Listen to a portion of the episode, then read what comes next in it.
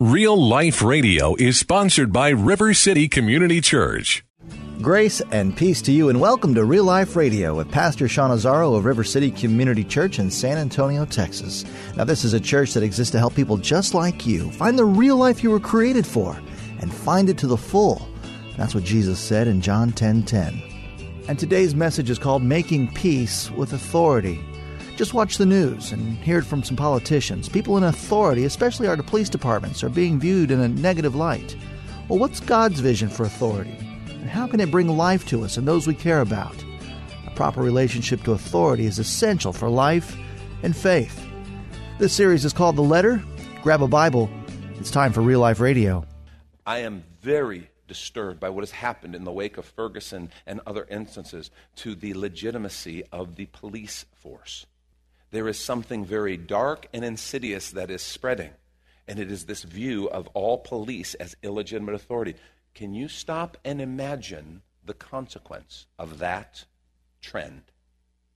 And please understand, I think if a policeman at, with a proper legal process is found to be guilty of abusing his power, using deadly force, in any way that is inappropriate or wrong, I think that police officer should be prosecuted to the full extent of the law. I don't care if it's because of race motive.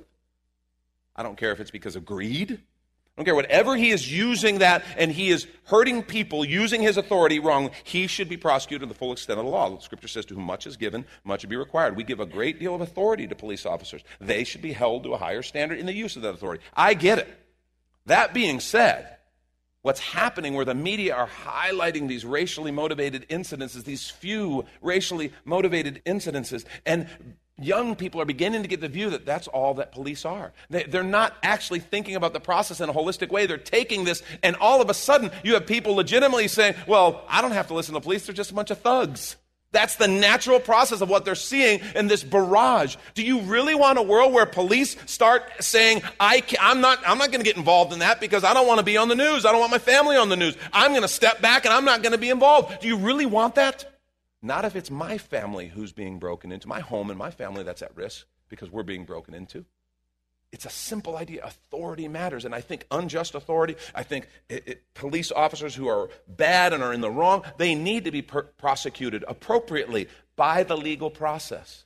I'm sorry, these politicians, our president included, who will throw a police officer under the bus before there's been a trial or an investigation, that is wrong. I'm sorry. I just I, I think that is undermining the very authority we, that those leaders have sworn to uphold. And it's so important. The Apostle Paul's not playing when it comes to authority. It's a big deal. It's part of God's design. You can't have order without it. In fact, if you're taking notes, please write this down. Here's the main point Leaders are the visible representation of God's authority to God's people. That's what Paul's telling us. He's saying leaders are the visible representation of God's authority to God's people. Now, he's obvious in Romans 13, he's talking about civil authorities, makes it very clear the sword, the whole thing. But what does that have to do with Paul's authority expressed to Philemon? How does that fit into this? Well, the Bible addresses three areas or arenas, if you will, of authority. One is family. Okay? And Ephesians 5 and 6 talks about family authority, and we've got to be raised in authority. That's where children are raised. In fact, we're going to do a series in, in September, start a series on family. It's going to be awesome. I'm really looking forward to it. It, it is imperative that from the very earliest ages in a family, young children learn authority and they learn that they are not God. You know, grandparents will totally mess up a kid's head, and I'm one of them, you know, because we just, they're the center of the universe. They're the golden child. I know that, right? But at some point, they get to, oh, know, it's usually when they get old enough to kind of form their first little word, no. And they look at you, and now it's like, okay, I need to let you know you're not God. You're not the authority. You're adorable, but you're not smart enough yet to have any authority. So, no, you got to be under authority. And they need to be taught proper order. And the, the Bible talks about authority being taught in the social structure we call the family. It's very important. Well, obviously, governmental authority, we just read about that. Romans chapter uh, 13, uh, 1 Peter chapter 2 talks about it. But there's a third that the Bible talks about, and that is church or spiritual authority. That's what Paul is really exercising to Philemon spiritual authority. Matthew 28 18, here's the picture of how spiritual authority works. Jesus came and said to them, his disciples, All authority in heaven and on earth has been given to me. All authority on heaven in heaven and on earth has been given to me. And then he sent them out on what we call the Great Commission. He says, Go in that authority. He gives that to them. Jesus has three direct agents for his spiritual authority. Did you know that? Biblically, three direct agents that are empowered to carry his spiritual authority. That we read that all authority in heaven and earth has been given to him. The first agent is the Holy Spirit. Seems kind of obvious, but it's important to say. Romans 8:14, for all who are led by the Spirit of God are sons of God. His Spirit, we understand when we become followers of Jesus, His Spirit comes in us, and this, this journey of discipleship is learning to respond and follow His Spirit. That's how it works. You know, we talked about those little crossroads we come to where the flesh says one way, the spirit says the other, and to the degree that we obey and follow the spirit, we experience the abundant life Christ designed us for. To the extent, the extent that we disobey and follow our flesh, we get the consequences of the flesh, which are not good. So the spirit is one. The second is the word, the word of God. 2 Timothy 3:16 says all scripture is breathed out by God and profitable for teaching, for reproof, for correction and for training in righteousness. That's what the scripture is for. It is authoritative. That's why we read so much scripture in our messages. That's why we, in our community groups, we are all about helping each other live out the word. That's why we have a Bible reading plan on our, our website, reallife.org. Because the scripture is God's word to us, and as such, it is authoritative for all matters of life and conduct for the follower of Jesus Christ. But the third area so we got the Spirit, we got the Word. The third area is church leadership. church leadership, Hebrews 13. I'm going to read 7 and 8 and then skip down to 17. The writer says, Remember your leaders, those who spoke to you the word of God. Consider the outcome of their way of life and imitate their faith. Jesus Christ is the same yesterday, today, and forever. Verse 17, he says, Obey your leaders and submit to them, for they're keeping watch over your souls, as those who will have to give an account. Let them do this with joy and not with groaning, for that would be of no advantage to you. We don't have any problem with the first two, right?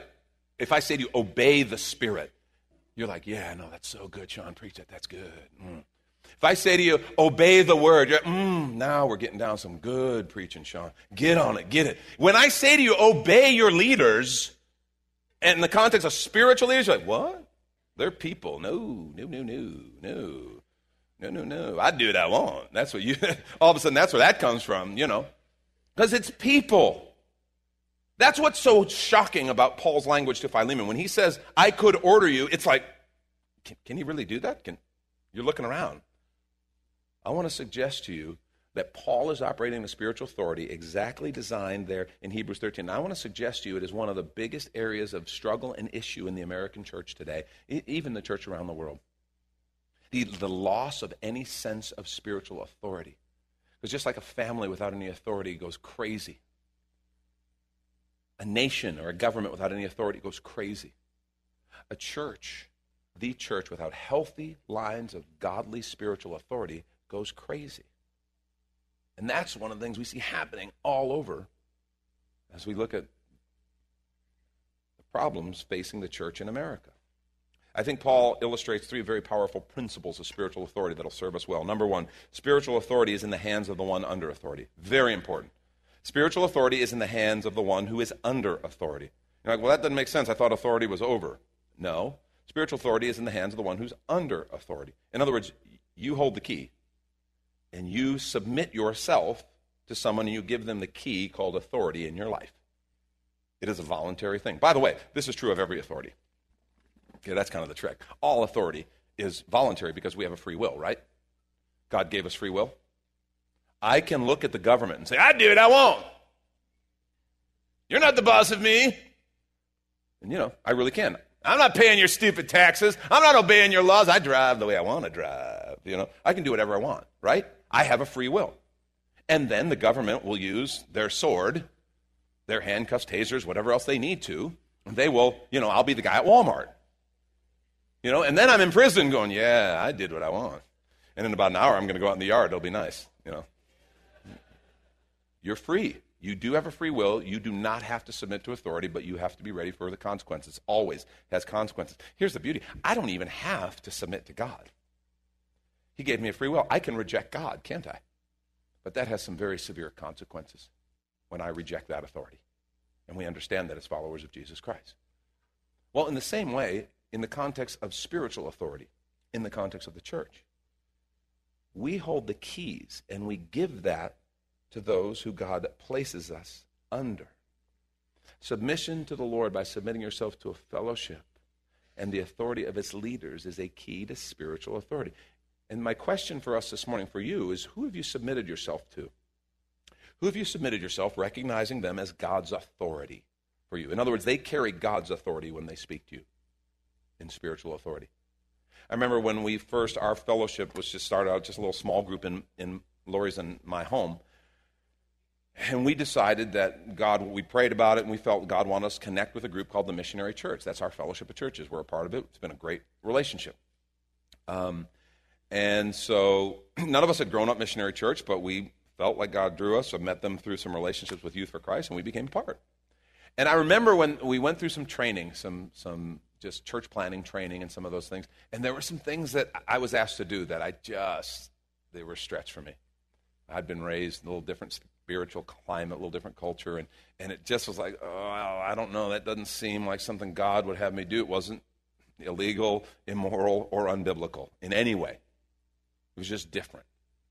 And so I was praying about it. Lord, what do you think? And the key question, Lord said, the key question for you is Did I place you as part of that group? Did I put you there? Well, yes, I know that. I had no doubt. Then submit and do it and see what I do.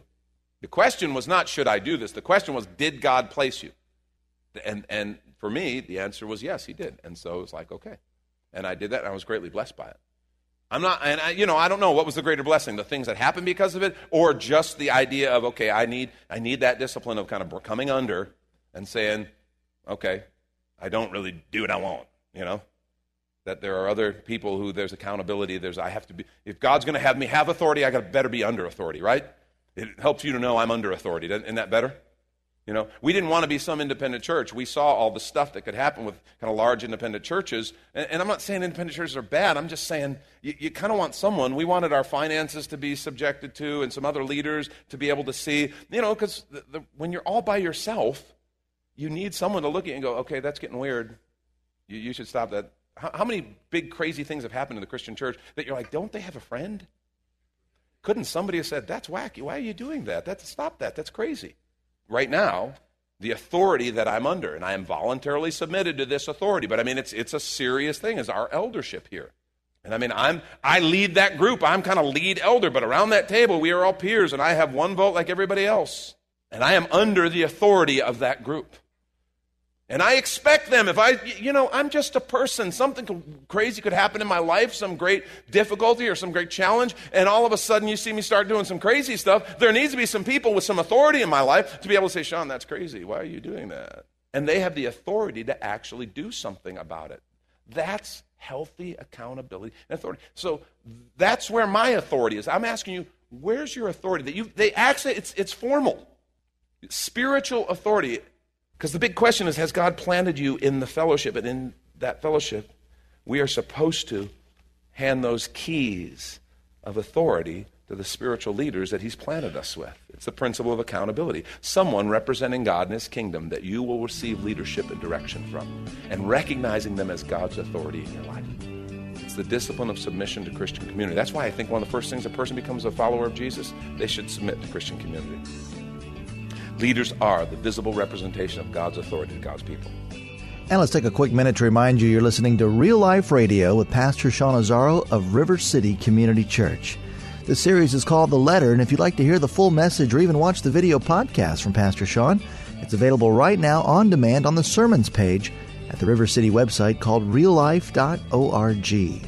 And if you'd like to come check out River City Community Church, here's your invitation from Pastor Sean. Do you ever look at your life and feel like you were made for something more? Jesus made a simple statement The thief comes to steal, kill, and destroy, but I came to give you abundant life, real life. I talk to a lot of people, and many seem to feel like they're settling for a whole lot less. Hi, I'm Sean Azzaro, pastor of River City Community Church, and we are so convinced that we were made for something better. We call ourselves a church for real life. I'd like to invite you to join us for one of our weekend gatherings, which are an exciting and artistic blend of music, reflection, and practical insights, all designed to explore the life that God meant for us. River City is located a mile and a half outside of Loop 1604 on Lookout Road across from Retama Park. Service times are Saturday at 5 p.m. and Sunday at 9:30 and 11:15 a.m.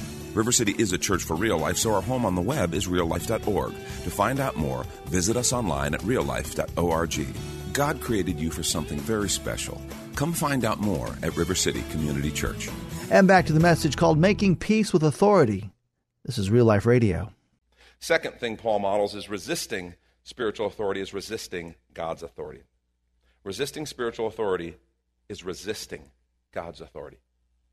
That's a very dangerous place to be when I am my own sole arbiter of truth. And that's really kind of how this whole thing works, you know, in this environment where where you know people go, well, my pastor's this one on the internet, and I listen to this worship music. That's my religious experience, and I'm you you be the the appealing thing to our flesh with that kind of model is that you're the sole arbiter of truth in your life. Nobody can tell you. Because that internet pastor you listen to, you know what he never does? He never corrects you for something that you're doing and says, gee, that's kind of weird. You should stop that. No, but God told me. No, his word says this. You, that would be direct opposition. I don't think God told you that. Is it okay for someone to say that to you? Because, again, resisting spiritual authority is essentially resisting God's authority. That's what the word says. And we know when it comes to the Word of God, most people in our nation don't consider this authoritative. John MacArthur put an article in the Christian Post in June 2014, and he talked about that, and he even talked about within the Christian church, 58% representing the majority of self identifying Christians in America accept that the Bible is the actual Word of God. But they insist multiple interpretations are possible. Do you know what that means? That means it doesn't really have any authority other than what I interpret. And that's what Maxwell says. He says they believe the Bible is the Word of God, but it doesn't mean what it says. It's only authoritative as long as the reader is the final arbiter of what it actually means. All these debates in Scripture ultimately come down to the issue of authority. And the majority of professing Christians in America have rejected the objective authority of the inerrant Word of God and have replaced it with the authority of self. That is a very dangerous thing. I just want to say if you are not submitted to the authority of Christian community, you are not fully submitted to Christ. And you're going to ask the same question we asked about other leaders. Well, what if they're not perfect? Well, let's settle it. They aren't. They aren't. No such thing. But the idea is God is bigger than that. And He will bless you more. He may eventually, and this is a very important idea, and I just, you know, I hope this never happens to any of you, but there may, you know, I'm assuming most of you, this is your church home. Okay? That's why you're here. He may someday we may be going a certain direction on something, and you just know God is saying, I have to go a different direction. I, that's not for me. That's not for me. There may come a day when He releases you, and I, and I want to challenge you with this because I've been in this place where I was knew I was called, I was placed in a fellowship, and they were going a direction that I just didn't feel right about, and I didn't feel I should be going. And I prayed about it, and God said, No, I want you to stay. I kept going. I, like every six months, I go, God, are you still? Am I still a prisoner? You know. I mean, I felt a little bit like, you know, I, I felt a little bit like, you know, God, come on. And then ultimately I felt, okay, now, now it's time. It's okay. And you may come to that point. I want to challenge you. You need to do that well. You need not sit and gossip about leaders and criticize them the whole way, kicking and screaming. That's rebelling against God's authority and has very serious consequences. Instead, you go to the leaders and say, Thank you for this time. God's called me to go to another place, go to another thing. This is the family I'm going to become a part of. And you go and you stay under spiritual authority, but you release yourself from one and you go look for God's authority in your life. And that's how you do it. You don't have to burn the place down on the way out. You don't have to kick and scream. You don't have to, you know, represent horrible, ungodly behavior. You just recognize what God's saying and you submit to Him. Because the big question, remember the operative question is Has God placed you there? And if He has, not that you don't share your thoughts, not that you don't, you know, you'll ultimately rise in leadership, all kinds of things. But you ultimately follow the leadership that God's put in place. Leaders are the visible representation of God's authority to God's people. Last thing I'll wrap with this spiritual authority should be the model of godly authority. And that's what's really important. Spiritual authority should be the model of godly authority. That's how that's where kind of the other shoe falls here. And I look around this room, there's a lot of you who I know are in spiritual authority here at this church. Myself included. And this is an important lesson to us. Spiritual authority should be the model of godly authority. Remember what uh, the writer of Hebrews said? Hebrews 13, 17? They watch, give, they watch over your souls and they will give an account. A little bit of a gulp factor. They will give an account. Two important keys to wielding spiritual authority in a godly way. The first one is remember, authority is for the sole purpose of serving. Authority is for the purpose of service, for serving. Notice how gentle Paul is towards Philemon and how he cares about him and he wants to see Philemon blessed and prosper. Paul's not using Philemon. Paul's not trying to dump Onesimus and, and force Philemon to take him. No, Paul cares about Philemon and Onesimus and he is serving them by exercising authority. See, some people think servant leadership means this, the leader's going around and just kind of doing humble tasks for everybody. And I think leaders need to be willing to do humble tasks if that's what needs to be done. That being said, that's not what servant leadership means. Servant leadership means the leader leads for the purpose of serving people, not for serving self, because it's really easy to serve self through leadership. You know, you can use leadership to kind of feather your own nest and kind of. Servant leadership means I am leading to serve God's people for His purposes and for their blessing and for them to experience what God has for them. That's what a spiritual leader is doing. And that's what Jesus said in Matthew 20, 25 to 28. Jesus called them, his disciples, to him, and he said, You know that the rulers of the Gentiles lord it over them. Their great ones exercise authority over them. It shall not be so among you. But whoever would be great among you must be your servant. Whoever would be first among you must be your slave, even as the Son of Man came not to be served, but to serve, and to give his life as a ransom for many. That doesn't mean there's no authority, because both the Apostle Paul and Jesus actually exercised great authority. But they did it to serve, to serve God first and to serve God's purpose in the people they were serving. That's what servant leadership. Do that, and you'll do a pretty good job of representing God's authority in people's lives. Second thing is to have a real clear picture of your sphere of authority. I know, I know we're, we're getting real close and we've run over a few minutes, but please catch this. Because this little tip will totally be a, a blessing and encouragement to you. If you can get this idea of the sphere of authority, whose sphere of authority is it? Oh, so many hassles and conflicts would, would go away. You know, when I was working for that guy, God kind of woke me up and said, It's his sphere of authority. Just do it. He's not asking you to disobey me. It's not illegal, immoral. Just do it. Because it's his sphere of authority. And you know, I realize how much simpler it is when you understand whose sphere of authority is? Leaders understand is it your sphere of authority? Do you know why so many Christians in America and so many of the churches are whacked when it comes to authority? It's because of a movement that happened in the 70s where people became real crazy, heavy, and authoritarian. I mean, leaders would go into like people's houses. Yeah, you don't need green carpet there. You need, you know, blue carpet. You know, yeah, no, no, no. You should have wood through this floor. That's what God wants for you. And be, oh, oh, I have to do it. My spiritual leader said so. Okay, was a, was a spiritual leader know about the carpet or the wood? Not, not your sphere not your sphere. Don't get me wrong. It doesn't mean that when a spiritual leader comes and speaks to a person about personal issues, like, for example, you're having a sexual relationship that is unbiblical and you're committing adultery and you need to stop. That is authoritative. That is the Word of God. And to the degree that you rebel against that, you are rebelling against God. It's that simple.